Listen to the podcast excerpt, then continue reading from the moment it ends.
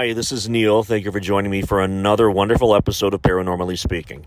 Got a lot of interesting things to cover this week. For example, a strange man in a jetpack flying near commercial airlines by LAX at about 3,000 feet. Also, is God an alien? Strange and close encounter tales.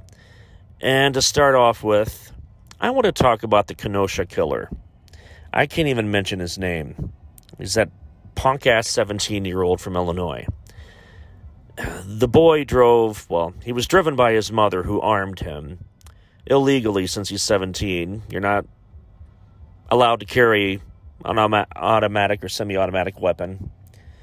And goes to Kenosha, Wisconsin in the middle of peaceful protests, riots, and Black Lives Matter movement, as well as other people that are just completely pissed off at police for constantly shooting unarmed black men. Sometimes shoot to kill, but this one paralyzed the individual. They shot a black man uh, a little over a week ago, seven times in the back as he was fleeing the scene, walking, mind you, with his hands in the air and getting in his vehicle. They may have treated it as him getting in his vehicle to treat it as a use it as a weapon against them, but they shot the man seven times in the back, in front of his children, and he was only in the area where they were to stop a domestic dispute, a fight between two women, one of which I think was his baby mama. Not really the point, though. It's not the point of. it's not the point if he started the fight or broke up the fight or whatever countless false accusations the far right's throwing around about this guy being an alleged um, serial rapist, which isn't true. Um, that's one thing that's being thrown around about this guy. His last name is Blake. And the police department has done nothing really to rectify this. They shot him seven times in the back. He was unarmed and just walking away from the situation because the cops arrived after he was trying to break up the fight. And he said, Great, y'all here. I'm leaving. And they're coming after him. And it wasn't him that started the fight or actually fought anyone. He was trying to stop a fight. And they shot him seven times in the back. Paralyzed the man for life, possibly for life. Hopefully, he'll come out of it in front of his children. Now, what kind of a stigma does that create when children see a legion of white armed officers running after your dad and shooting him like cowards seven times in the back? So, which brings us to this jackass, I believe his first name is Justin, 17 year old from Illinois, has a history of starting fights at school and bullying people and threatening them if they speak out against or mock Donald Trump. Because he is a, hold, a cold, hard Trumper cult member of Cult 45. And he plays that card well. He has his mother, who's also one of those weekend warrior militia people, drive him to Illinois with an AR 15 to walk the streets and protect businesses, as he says, to extinguish the threat, as he says, on video an hour before the shootings took place. Someone in the crowd, as he was marching the streets with other militiamen, threw a bag of garbage at him and hurled insults. Now, what's his response? He shoots them in the head. They threw a bag of garbage and insulted him and he shoots them in the head and takes another person's life. The crowd, half of them run screaming for their lives, the other move in to try to disarm this jackass, and one person made it to him before getting shot square in the chest and dying in the street. And the only weapon he had to fight him off with was a skateboard. And he took one whack at him got him to the ground to try to subdue him and take the freaking firearm away. And this coward piece of shit shot an unarmed man in the chest and killed him. Two people, one gun, one miserable human being who has no business owning a weapon with such power. He shouldn't even open, own a butter knife. He's, he's so incompetent. So two people are dead. Another person gets shot and scuttles away and calls for medics. The person that was shot the third time was an on duty paramedic there to help anyone that may have gotten hurt or could potentially get hurt if things went south, which they did. They went south because this jackass crossed state lines to start trouble, to shake up the Black Lives Matter movement, all for the sake of his cult leader, Trump. And what does the chief of police of Kenosha, Wisconsin say? In question to the shootings and the incident with this kid shooting these people and shooting at the crowd, he says they were out after curfew. They should have expected that to happen. And just yesterday, Donald Trump, our president, actually defended the actions of this Justin kid from Illinois and said he was only defending himself. We live in an upside down, ass backwards, slack jawed, completely upside down reality right now. We are so divided that those who are in support of this lunacy don't even know which end is up. You could draw a line in the sand, and you've got people like myself and most of my listeners, if not all of them, over here scratching their heads saying, How can you find this acceptable? A far right Christian group over the weekend raised over $127,000 on a GoFundMe page to pay for this kid's legal fees. A murderer to pay for his legal fees. Someone who went there to start trouble, to incite a race riot, a race war, probably, and he succeeded in that. But what he also succeeded in was Trump's formula for further division. Get us so divided that we can never come together as a united front against his tyranny. That's all I have to say about that today. I can't discuss it any further. I've argued with too many people about it since it happened. I've even lost some people that I've had in my life for most of my life as friends. They've written me off because of my strong stance against this jackass and against our moronic president. And if that's all it takes for them to write me out of their life, then they don't know what they're missing. And they must not have truly loved me as a friend to begin with so be it. I'm Neil Parks. Enjoy the rest of the show. Ghosts, aliens, UFOs, Bigfoot, parallel universes, angels and demons, time travel, cryptozoology, and so much more within the realm of the unexplained, the strange, and the out of this world. I'm your host, Neil Parks, award winning author, screenwriter, researcher, and paranormal professional. Join me every week as I tackle hot button topics within the paranormal realm. I'll share personal accounts, my research, and secondhand evidence. I will read excerpts and stories from my books and discuss my upcoming projects in the literary world. Documentaries, both on TV and the big screen, plus my independent film projects. Paranormally Speaking is both thought provoking and entertaining. New episodes drop every Thursday. Tune in to Paranormally Speaking and prepare to be enlightened. As if 2020 could not get any more strange a story came across my email thread stating that the FBI is investigating after alarmed pilots tell LAX Tower, we just passed a guy in a jetpack. They're currently investigating after an American Airlines pilot said he saw what appeared to be a man flying with a jetpack Sunday night near Los Angeles International Airport. Tower, American 1997. We just passed a guy in a jetpack the first American Airlines pilot states in a call to the control tower. American 1997. Okay, thank you. Were they off to your left or your right side? The tower operator answers. Off to the left side, maybe 300 yards or so, about our altitude, the pilot responds. We just saw the guy pass by us in the jetpack. A second pilot from JetBlue Airlines then tells the tower, which warned another pilot about the sighting. FBI spokeswoman Laura Eimiller said Tuesday that agents at LAX were investigating after the pilot reported the incident to the control tower. The FBI is aware of the reports by pilots on Sunday and is working to determine what exactly occurred. The agency said in a statement the Federal Aviation Administration also confirmed receiving the report. Two airline flight crews reported seeing what appeared to be someone in a jetpack as they were on their final approach to LAX around 6:35 p.m. Sunday.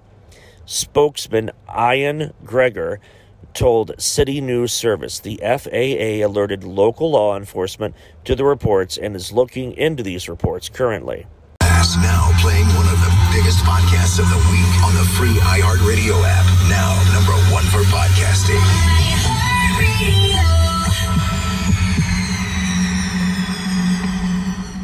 The Lost Tribes from Outer Space Fact or Fiction? French author Marc Dem believes the Jews have been persecuted throughout history because, as God's chosen people, they are not from this planet and ultimately have got to come from another place.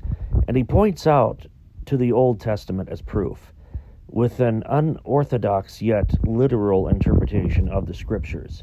In his book, The Lost Tribes from Outer Space, Bantam, New York, 1977, publisher. Dem claims that Jews are a product of selective breeding processes begun when Yahweh, God, discovered on landing here that Stone Age humanoids were lousy breeding stock. Dem interprets Genesis literally to mean Adam and the first Jew and Adam's rib, his genetic structure, was used to create Eve. The author further interprets that the descendants of the first couple made God angry because they bred with primitive stock already populating the planet, and immortality suffered. Adam lived 930 years, Noah's son, Shem, only 600 years, and Abraham but 175 years. In Genesis 6 3, according to the author, God warned that crossbreeding with, would lower the life expectancy of the Jewish people. My life giving spirit shall not remain in man forever, but for his part is mortal flesh. The passage, Dem explains, invokes that Plato wrote in Timaeus and Critias in references to the inhabitants of Atlantis, who remained immortal until they became diluted too often and too much with the mortal mixture, and the human nature got the upper hand. According to the author, God called forth the great flood to rinse out the genetic test tube, to purge a Jewish race which had become almost indistinguishable from the people who emulated them. Dem claims Jesus Christ was an inspired humanitarian Jew who, against God's wishes, wanted to end segregation between Jew and Gentile and to rebuild the Tower of Babel thereby ensuring the absent of the gen- of the uh, Gentiles into the kingdom of heaven. Then God returned one day in spaceships to take the Jews away to another land. Jesus deserves the title of Savior, according to the author, because he tried to establish a religion that would save the Gentiles who had been condemned by the extraterrestrial Yahweh. But Jesus failed, according to Dem. Dem predicts that in the near future, we the people most definitely must open a dialogue with Yahweh or God, making sure that we are in true contact for the best results. For the reason, he adds, to ensure the survival of the planet, there must be a peace between Jew and Gentile. Anti Semitism will provoke the apocalypse, and so he claims. Will the space program, because Yahweh fears the human race as potential competitors for conquering the universe?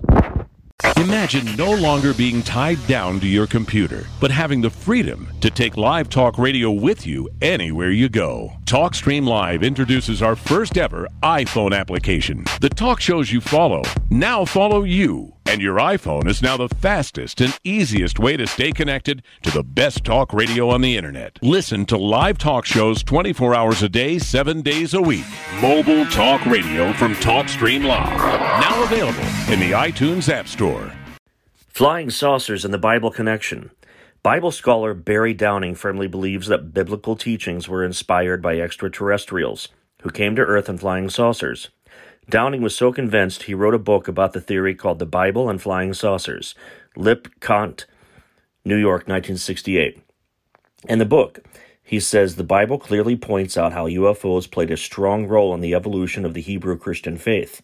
Downing believes the scriptures suggest that Jesus' resurrection occurred when he was beamed up from earth by a flying saucer. Downing also believes that the bright cloud that led the people of Israel through the Red Sea, parting the waters and then engulfing the Egyptians, was a UFO. The author even claims it was space beings who spoke to Moses from the middle of the glowing thicket and later spoke to Elijah outside of the cave, forcing the prophet to shield his eyes because of the brightness. A UFO took Jesus away at the ascension and hovered over Paul and his followers on the Damascus Road, Downing contends.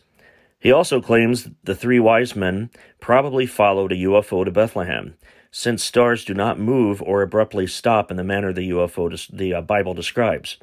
Downing claims that evidence proving UFOs could be hazardous to human health can also be found in the Bible. He points to the references to the Egyptians drowning in the Red Sea, warnings given to Moses not to approach too near the burning bush, and warnings given to his followers not to approach Mount Sinai as proof. The author points out other mystifying events in the Bible that he believes can only be interpreted to mean the participants had contact with UFOs.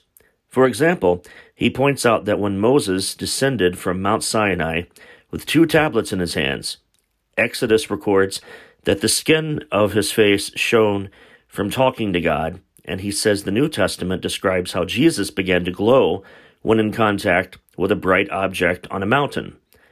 When the tabernacle was built, Downing contends the priests serving it were told by ETs what clothing to wear to protect themselves against radiation, because the UFO hovered like a cloud over the tent enclosing the tabernacle.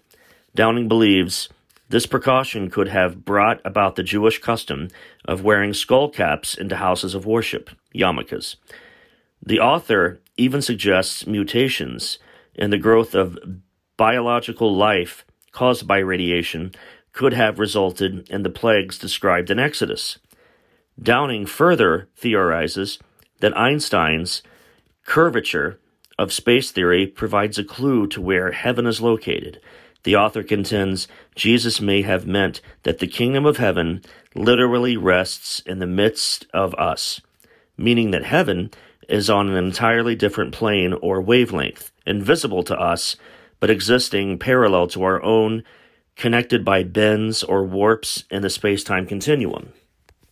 Roswell, UFOs, flying saucers, alien abduction. Are we alone? Information regarding this and many other questions about the unknown are only a click away at www.theufostore.com. The UFOstore.com offers hundreds of DVDs about UFOs, aliens, crop circles, conspiracies, Bigfoot, suppressed science, ancient mysteries. Log on to www.theufostore.com and request a free UFO Store catalog. The UFOstore.com, the largest selection of UFO products on the internet. The term close encounter was coined by American astronomer and UFOologist Joseph Allen Hynek from 1910 to 1986, in which he died.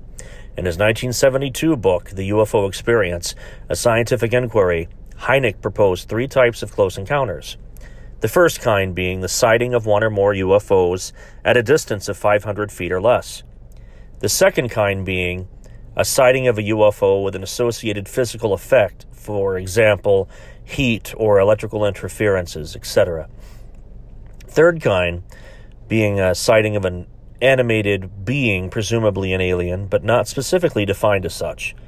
Since Hynek's original classification, several more types have been suggested, although these are not universally recognized. For example, close encounters of the fourth kind, as uh, human abduction by an alien, may also include voluntary experiences. The fifth kind, voluntary bilateral contact between humans and extraterrestrials. The sixth kind, death of a human or an animal associated with a UFO sighting. For example, cattle mutilations, they would certainly fall into that category. And the seventh kind, the creation of a human alien hybrid, either by sexual reproduction or by an artificial scientific method. Uh, this brings to mind an experience I had at the Mothman Festival, in which I appear as a guest speaker and uh, sell my books at this location in Point Pleasant, West Virginia. I'm sure a majority of my listening audience knows of or has heard of the Mothman phenomenon of the 1960s in Point Pleasant. And if you have not, then look through previous episodes. You'll find one where I'm talking about Mothman. And of course, I'll always mention Mothman from time to time, so you'll pick up little bits of it here and there. I was at my booth at this time. This woman approached me and was talking about that she needed to see me and talk to me uh, separately from everyone else. She had something to share. So she tells me this story about how she's been abducted repeatedly since she was a child. Most recently, within the last year, she had been abducted and impregnated by some kind of a procedure used by these aliens that abducted her, and that she was carrying the child almost a full term. And she had been to the doctor and listed uh, no father present and had ultrasound pictures of said child. And then one day she wakes up in the middle of a field. She had been abducted the night before. Yet there was no trace of there ever being a baby in her stomach, according to her. And this was maddening for her. She went to experts, she talked to a, a hypnotist, and uh, unlocked some parts of herself that she never knew existed. And a few years later, ran into a child at a market or like a farmer's market or a grocery store. I can't remember what she said but she said that she had a psychic connection with this child. The child was about five or six years of age and looked deep into her eyes. The child looked into her eyes and spoke to her telepathically and said, Mommy, I know it's you. I just want to let you know I'm okay. They have a plan for me. There's a greater purpose for me. That is why I'm not with you. Please don't worry about me. Live your life, and I'll always remember you. And she showed me the ultrasound pictures after this story. And of course, anyone could show you ultrasound pictures. And you could have naturally miscarried the baby and then created this elaborate story just to cope with it. That's entirely possible. But the seriousness and the convictions of this woman and how truthfully she felt she felt that what she was telling me was absolute truth. And she was very serious about it made direct eye contact. Very convincing. It was a very convincing story. Uh, it's one that I share quite often with my audience. And I thought this would be a perfect time and opportunity to do so for you. So that is um, an abduction encounter I have experienced. I myself have never been abducted, thankfully. Uh, but that is a really awesome story to share, and it's one that I've brought up at many conventions and festivals I speak at. Um, but moving along, in addition, UFOologist Ted Bloecher has suggested seven subcategories for close encounters of the third kind. A being a being in which is witnessed inside a UFO. B, a being is witnessed both inside and outside a UFO. C category, a being is witnessed in the vicinity of a UFO. Another sub subcategory. D, a being is observed without the presence of a UFO, but UFO activity is reported in the area around the same time. E, as type D, but UFO activity is not reported in the area. F, no entity or UFOs are witnessed, but the subject experiences some kind of communication. G, abduction, the same as close encounter of the fourth kind. A possible eighth subcategory would be H. An alien is injured, captured, and or killed. Brings to mind the Roswell incident of 1947 in New Mexico. The phrase close encounters entered mainstream pop culture following the 1977 Steven Spielberg film Close Encounters of the Third Kind, which is a favorite of mine. Thanks to this film, most adults in the Western world associated the phrase with alien encounters. Even if few people can actually define the encounter types. That's all I have time for this week. Join me next week for some more interesting, creepy things and probably some more political rhetoric. I make no apologies for that. I have a lot to say, a lot on my chest, a lot to get out. And I only hope that maybe I'm inspiring change, a movement in the positive direction. I'm inspiring greatness, I hope, waking some people up, and just causing our society to take a step back and analyze ourselves. We're not the great superpower we've always believed ourselves to be. We're weak, we are petty, and we have allowed a virus to completely infiltrate our subculture, our integrity, and the way we do things as Americans. We're better than this. We can be better than this. And we've only shown our absolute worst. Have a great weekend, a wonderful and safe Labor Day. God be with you.